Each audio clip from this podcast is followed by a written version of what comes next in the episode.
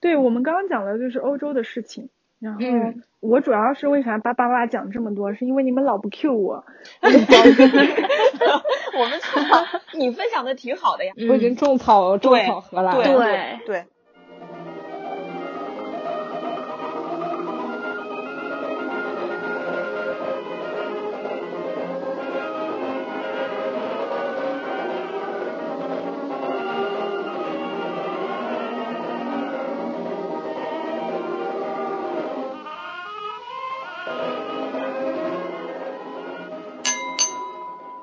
大家好，这里是马上睡醒电台，我是从南走到北，可能还要从白走到黑的阿哲。我是专门跑到喜欢的城市来录制这期节目，结果导致现在稍微有点高反的锤子。我是来自非著名五线城市的老田。今天我们刚刚睡醒的嘉宾是锤子的一个同桌的你，欢迎全哥。欢迎欢迎，啊，大家好，我是今天努力不加班，但还是加了班的，呃，住在大阪的山炮全哥。那这一期节目呢，就是我们城市这个话题的下期节目。如果没有听我们上期节目的朋友们，上一期呢我们聊到了很多关于国内的城市，那下一期呢我们主要会聊一些国外的城市和国外的一些风土人情。那接下来我们就开始吧。我觉得我听完这个最大的感触，包括我今天从机场到市拉萨机场到市区有一个很大的感受，嗯，就是全国各地城市都趋同化了，就不管在什么地方，嗯，都是一个趋同化的过程。是，其实我挺好奇一点的是，就想我想问权儿哥，就是日本普遍会存在这样的情况吗？因为日本其实我也想问，对，因为它日本也有很多，也可以称作古代吧，就之前的建筑风风格，包括京都之类的，它在这个现代城市发展和保护之前的建筑风格上，有没有跟国内不太一样的地方？对，我听你们讲，就是我其实也有感触吧，就是因为我之前也在国内去旅游，就觉得是一个很有历史悠久的地方，但是就是很商业化，然后就没有什么它自己该有的特点这样的。我有的时候也会有这种感觉，但是我来了日本之后，就是因为我在关西嘛，大阪离京都很近，我非常惊讶的就是京都真的是，因为我学古典文学的嘛。哇，我觉得很多时候我会读一个古文，读完之后他说这个东西是这个故事是发生在某个某个地方，我去看的时候觉得就很惊讶的是，他居然和一千年前写的那个东西上，就是竟然还是在我的感觉中，它就没有差别很大，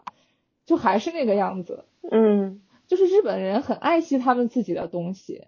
可能是因为他们本来就是不像我们国家这样，就是什么都有，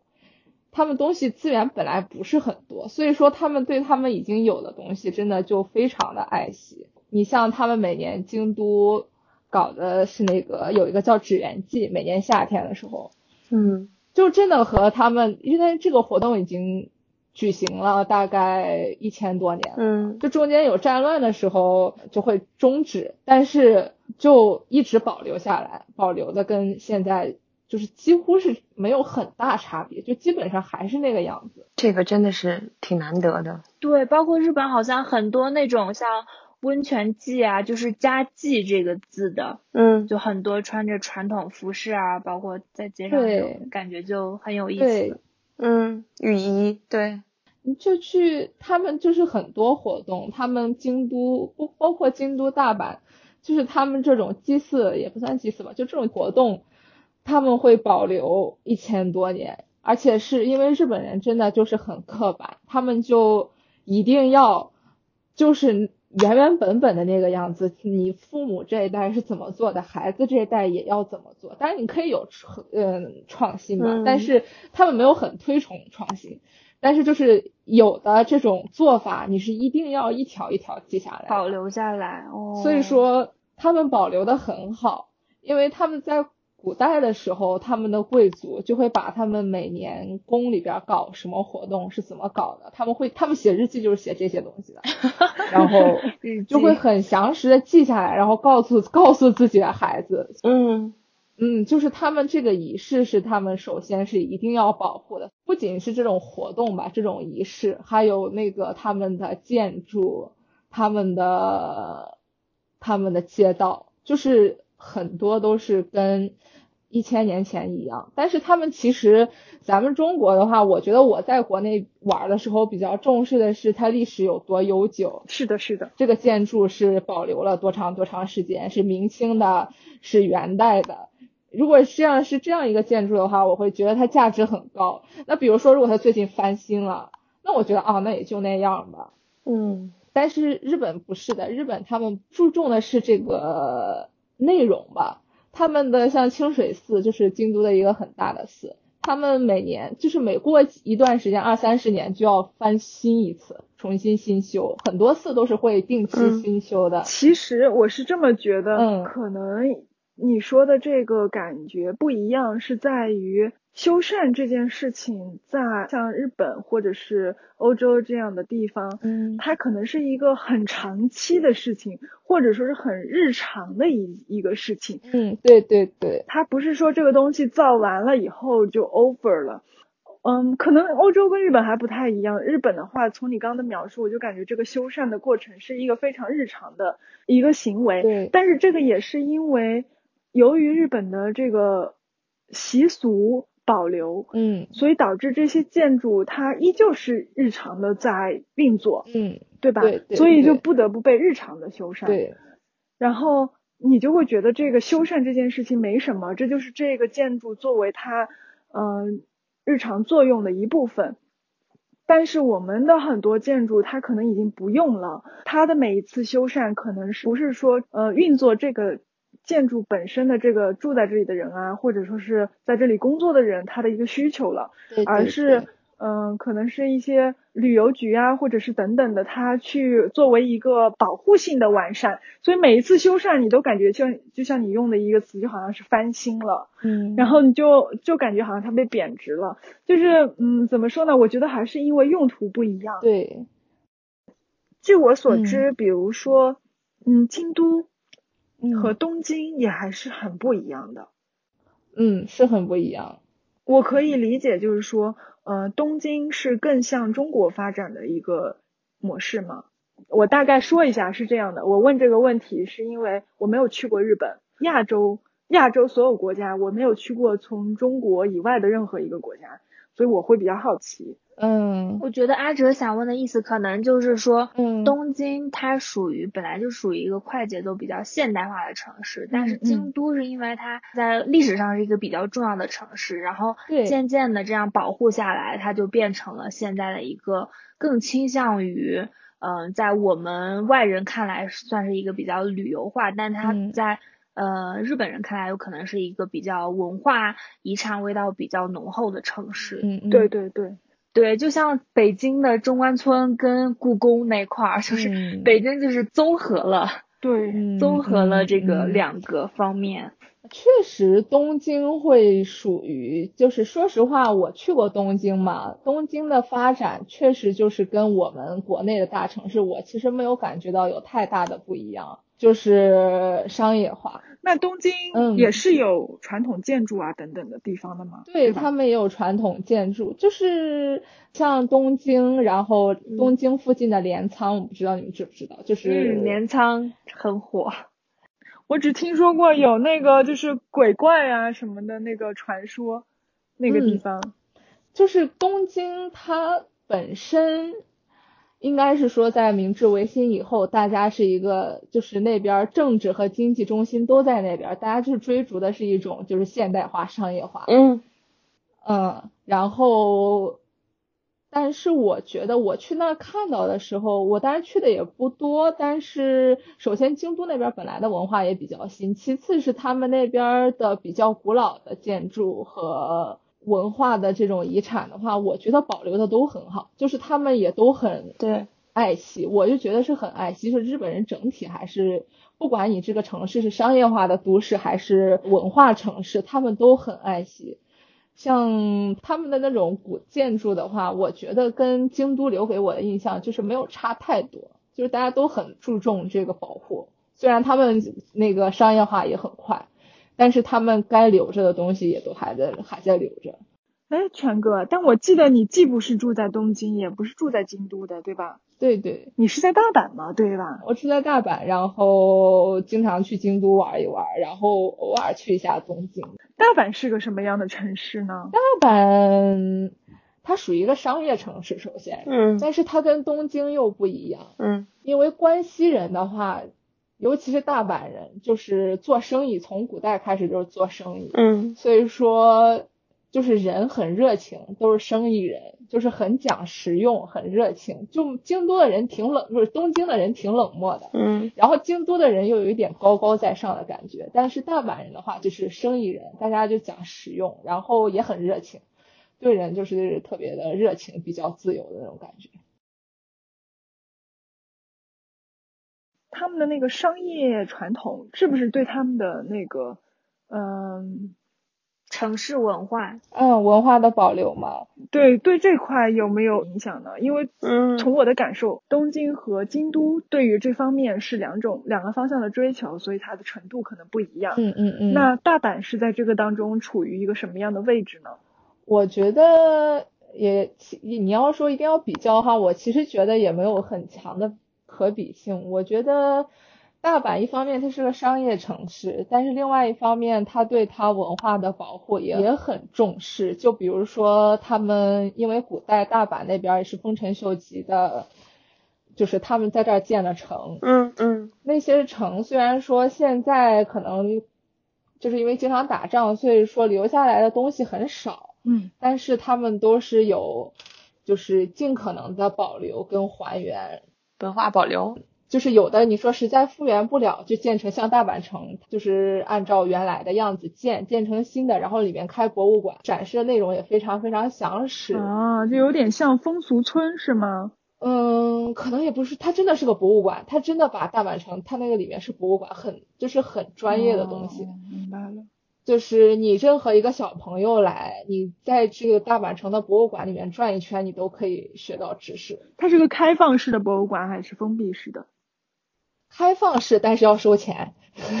进入馆要收钱，就是个博物馆，嗯，就是个博物馆。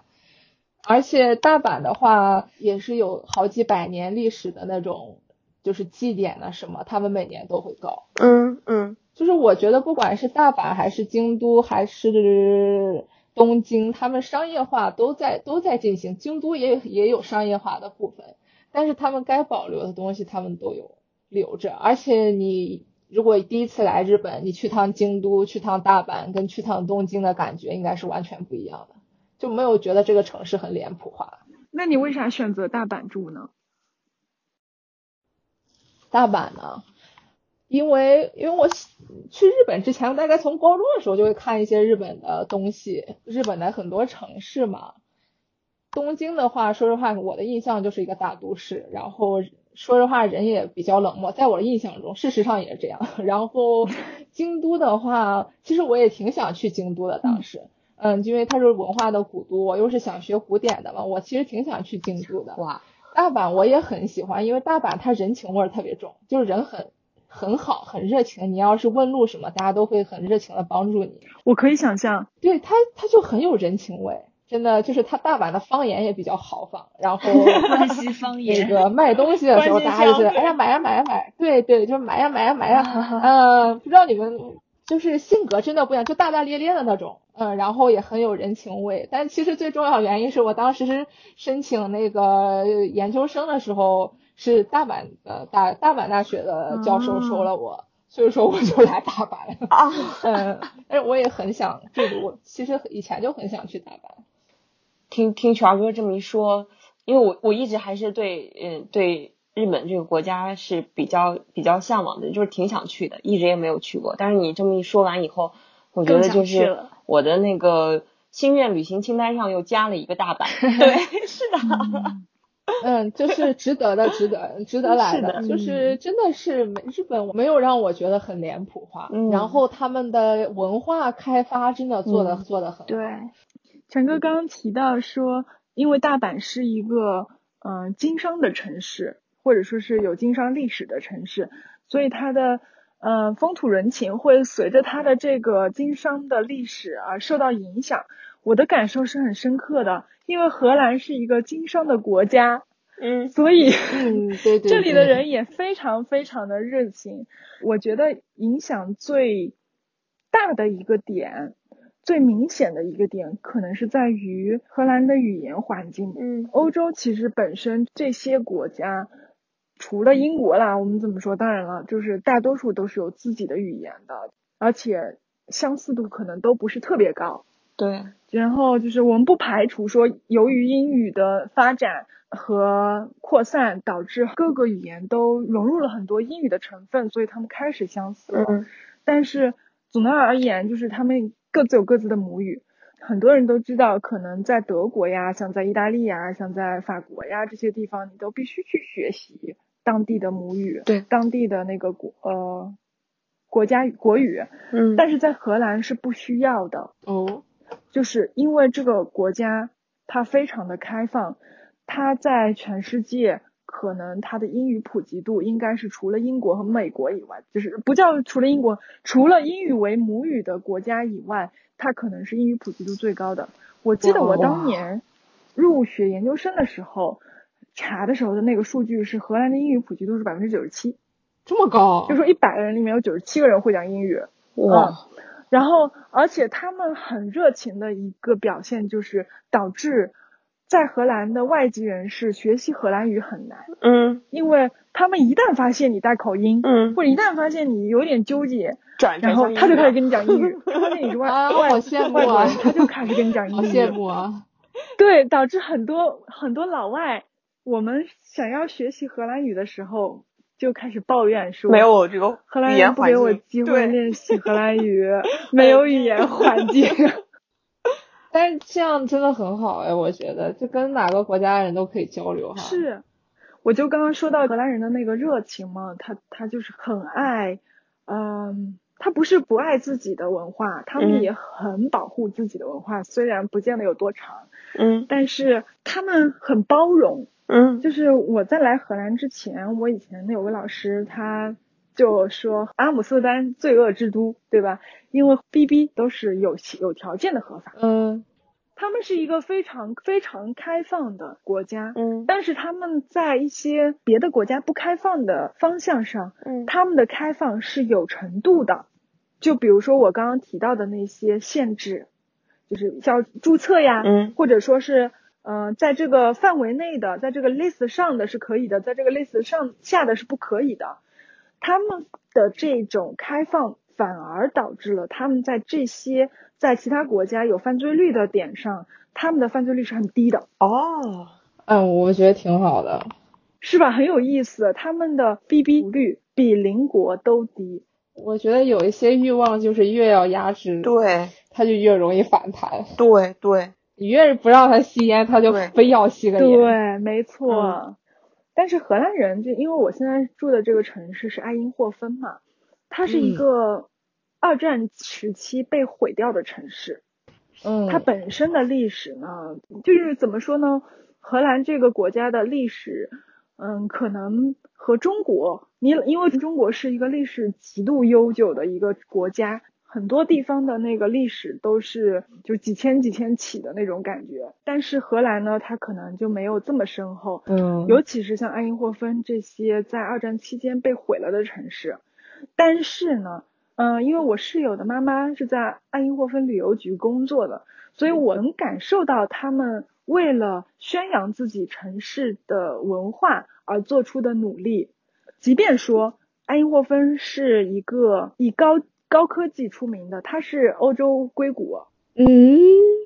飞利浦是在这儿起家的，哦不仅飞是利在浦这儿是哦起家的啦，就是它到目前为止，它还是爱因霍芬的公司。哦，然后整个爱因霍芬有很多很多建筑都是原飞利浦的工作场所，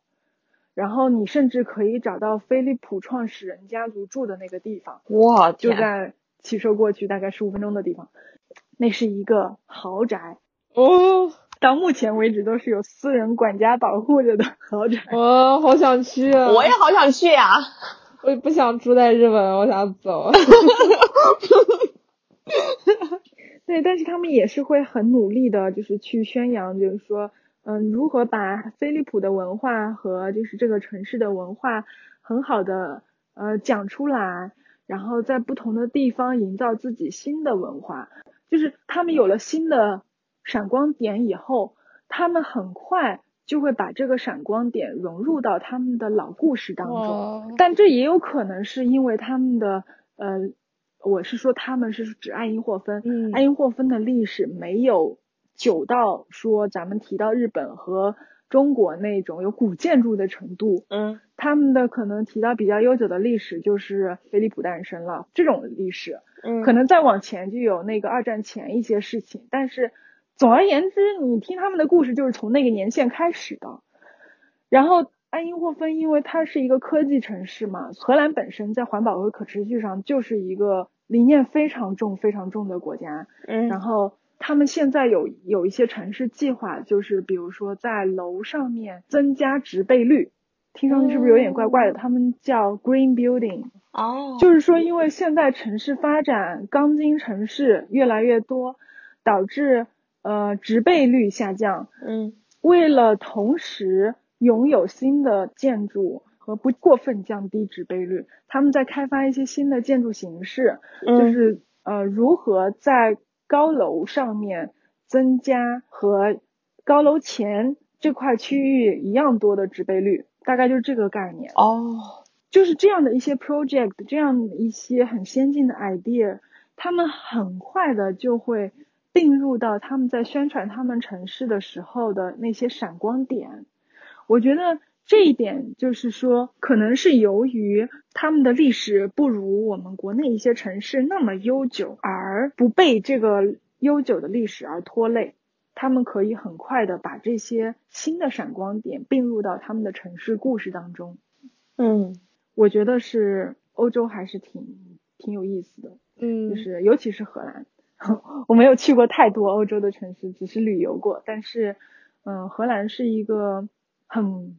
保守又先进的国家。啊，但是听你说完，觉得好羡慕啊，就也是挺向往的一个，就是很想去。他们很有意思，你知道吗？就是荷荷兰人到现在为止，可能有百分之六七十的家庭还是在家里生小孩的。呃，啊，就是自己天呐，这是可行的吗？是啊，他们有就是专业的那个接生接生婆，他们有专业的接生人员哦来，就是到家里面，你要需要需要提前预约，但之前你可能就是要去医院产检，如果你的胎位不正啊，如果你的就是呃自己有非常强烈的需求啊，你都可以选择在医院生产。但是很多荷兰人就是喜欢在家里生产，他有这样的心情，就是觉得很舒服，然后嗯、呃不会拘谨。嗯但是如果你在生产过程当中出现任何呃不适宜在家生产的情况，这个接生人员会立马告诉这个家里面的人和这个就是准妈妈，告诉她就是说你需要立马去医院。哇，然后欧洲有好多其他国家的人就是建议荷兰申请遗产保护，就是文化遗产， 在家生产。可以，可以，可 以。 这个真的是还蛮有意思的，因为是感觉荷兰确实是还是蛮蛮现代的一个一个国家，但是就是你说这个爱因霍芬是吧？你好像他在追求一种科技的发展，但是同时好像又保留一种传统的一种习俗，嗯，呃，虽然有这种现代技术的一个保障，但是还是听上去是蛮有意思的。对，我觉得他们是这样的，他们是不排斥科技，但也不排斥传统。哎呀，我我觉得很难描述他们这个国家的人这种怪癖了。就是荷兰是一个骑自行车骑得非常疯狂的国家，每个荷兰人平均有两辆自行车，他们不太喜欢开车。嗯，我要怎么说呢？因为开车贵，不不是环不环保而是吗？对，而且对，应该是一个环保的一个诉求吧。没错，是这样的，是这样子的。荷兰整个国家呢都是非常注重环保的一个国家，他们从政策上就是规定，嗯用油的要比用电的车贵好多，然后不仅是买的时候贵好多，就是。被税呀、或者说是电车，它会能拿到补贴。啊，但是在用油上也是一样的，他们给油加的税很高，导致你更愿意去用电车。嗯然后其次呢，就是说公路税也要收。总而言之，就是由于环保，所以政策让你更倾向去用更环保的东西。嗯，但是骑自行车这件事情，除了环保以外，还有一个非常重的因素是在于荷兰人很喜欢健身，很喜欢运动，嗯所以嗯，他们虽然荷兰的天气是很糟糕的，就是他们很经常会有七八级的狂风，哦，就是吹过来，就是我曾经描述，就是当狂风中我骑自行车回家的时候的感受，就是我使劲儿的蹬了好久我的自行车，但我在原地。你 那他们还这么经常骑自行车？对啊，狂风中也骑车呀。然后那个，呃，如果说不着急的话，就旁边躲一躲，嗯一会儿就过去了。嗯，哎，但是也挺好的。对，对我们刚刚讲的就是欧洲的事情，嗯，我觉得就各各有代表性吧。我已经种草种草荷兰了。对，对对对，锤子呢？锤子，哎，嗯，我觉得锤子是我们四个人里头去过的城市，应该是最多的一个人吧。嗯，除了拉萨之外，你就是在这些去过的城市之中，你的你的经历也好，或者是你对那个城市的感受也好，有没有特殊的一个经历呀？特殊的经历，我觉得旅行对我来说，就像其实老田那会儿说他喜欢去市井，嗯我跟他有一个共鸣的点，就是我也比较喜欢，就可以高大上一点说，就是沉浸式的体验。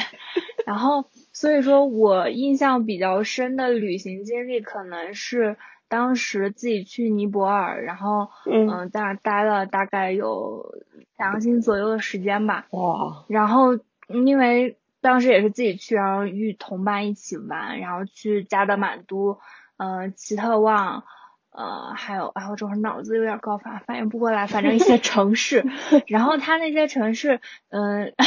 其实照我们看来。呃，嗯有可能，就因为我去之前做攻略嘛，就很多人说加德满都很脏啊，灰尘很大之类的。但是我去到当地就发现，这就是加勒满都，就是没有必要用呃我们自己目前发展的很好的状态来评价他们那边，觉得他们那边脏就是不好。嗯啊反倒我觉得每个人就是每个城市都有它的特色所在。然后当时有一天，就是我记得我在奇特旺，呃，下雨了，然后我就在街上乱溜达，就有那个店家旁边家就是用英文和不太熟不太熟的中文问我，下雨天你为什么要一个人在街上乱溜达也不打伞？溜 达。对对对，我说因为开心，然后他就很，然后就说那就进来喝茶吧。然后我就哦，进去跟他一起喝了会儿茶，就感觉这种体验就很神奇，我就特别喜欢旅途中的一些未知和和当地人的一些交流吧，哇，就产生了一些火花，也还挺开心的。你你你这个我是真的深有深有同感，嗯对对是的，嗯，挺酷的。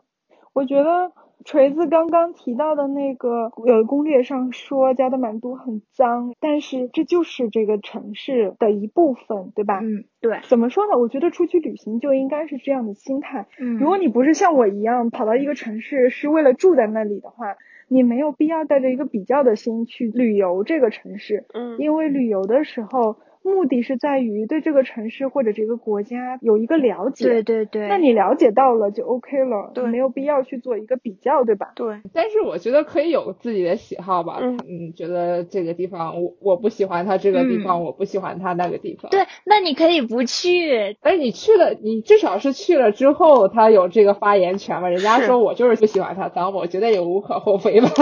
是，也是，也是是。 对，嗯也是也是，你说的对，嗯，就不同人心态不一样嘛，对是的是的，如果没有去过，你就说，哎呀，感觉很脏的样子，我觉得有点 不避深矣吧。但人家去过了，人家说我嫌 脏，我觉得也行。是的， 对嗯是的。对。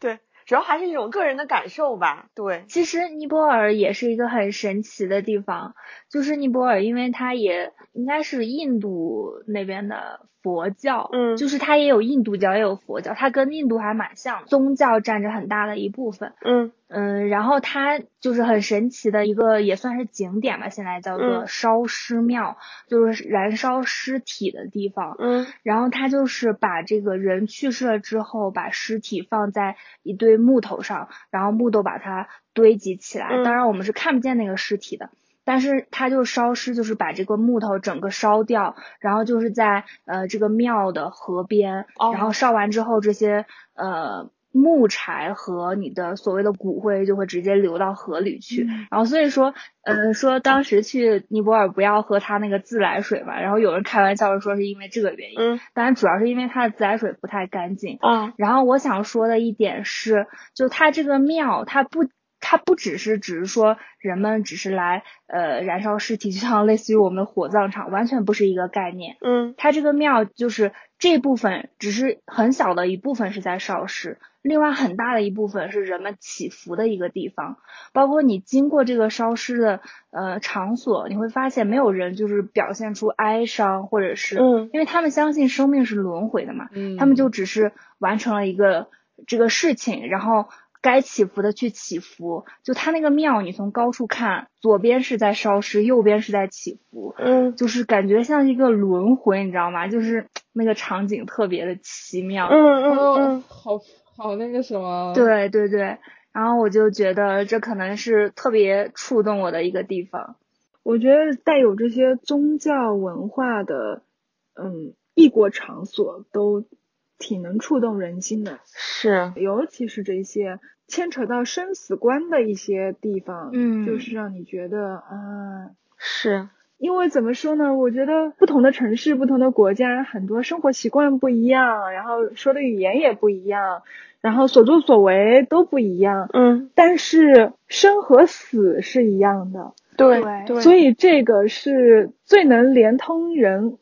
情之感间呀情认感知的一对个对是桥的梁。对，是的，对，确实是我看日本他们是夏天会有一个扫墓的节日，然后大家都会去扫墓。清明节嘛，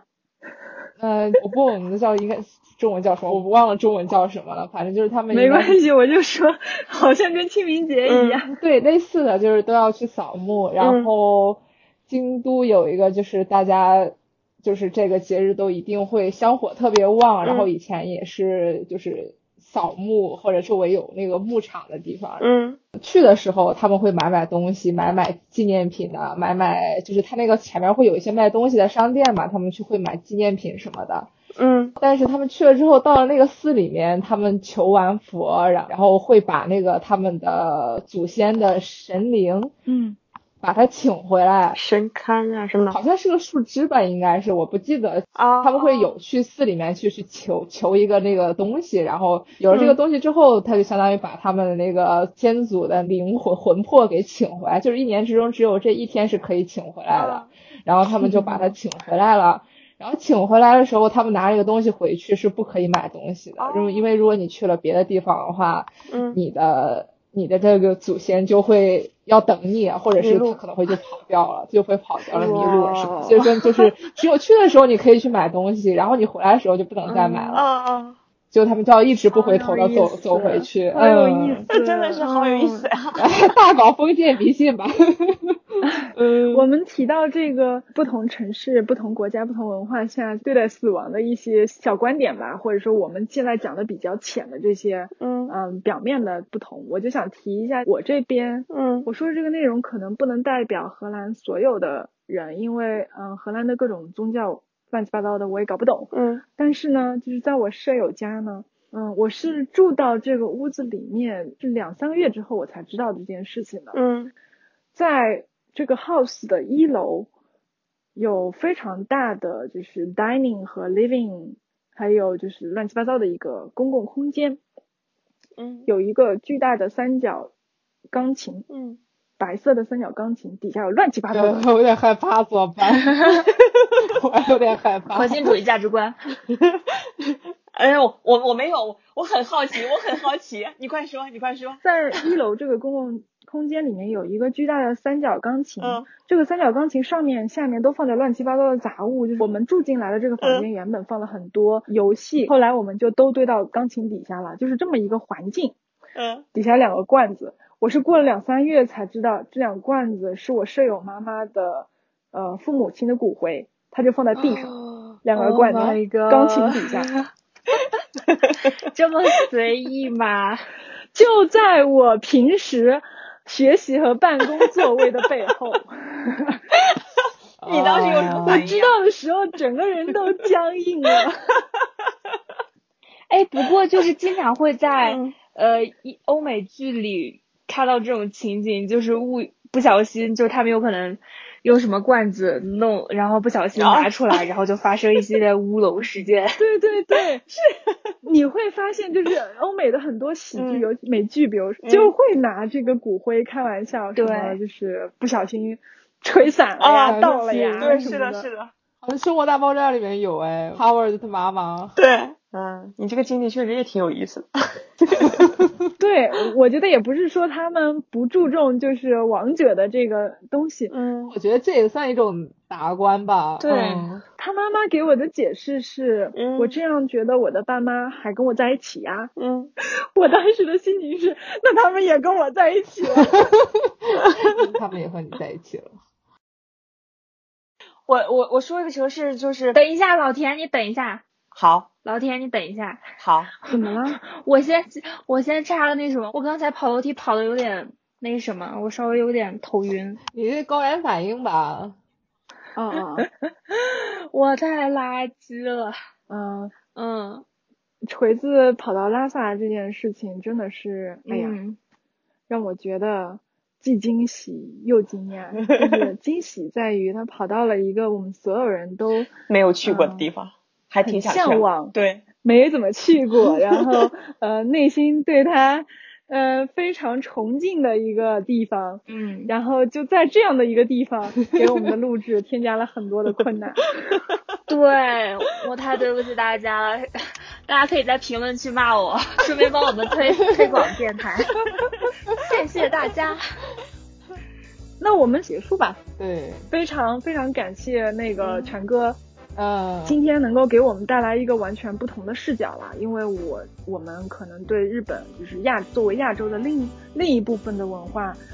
嗯，我们不是特别了解，或能说的也不多。然后全哥因为在日本是有经历的，所以也是给我们打开了一个话题。对非常感谢。嗯，谢谢全哦哥，没给大家带偏就行。没有很好，对，请全哥多多支持我们的节 目。是的呢。Q 全哥，然后听听我们的节目。好，呃，好的，我会努，我会努力听到最后，我会努力听到最 后。嗯， 好的，好的，那我们这一期节目可以在嗯、呃喜马拉雅、小宇宙、Apple Podcast、Spotify、蜻蜓 FM 等等一些频道上都能找到，只要直接搜索“马上睡醒电台”就可以。然后我们节目呢也根据不同的话题，在网易云音乐上为大家整理一些歌单，所以如果你们在网易云音乐上搜索的话，也可以听到一些相关的推荐音乐。是的，那我们哦今天就到这里啦，感谢大家陪我们度过这段时光，谢谢大家，谢谢谢，拜拜谢谢，拜拜拜拜。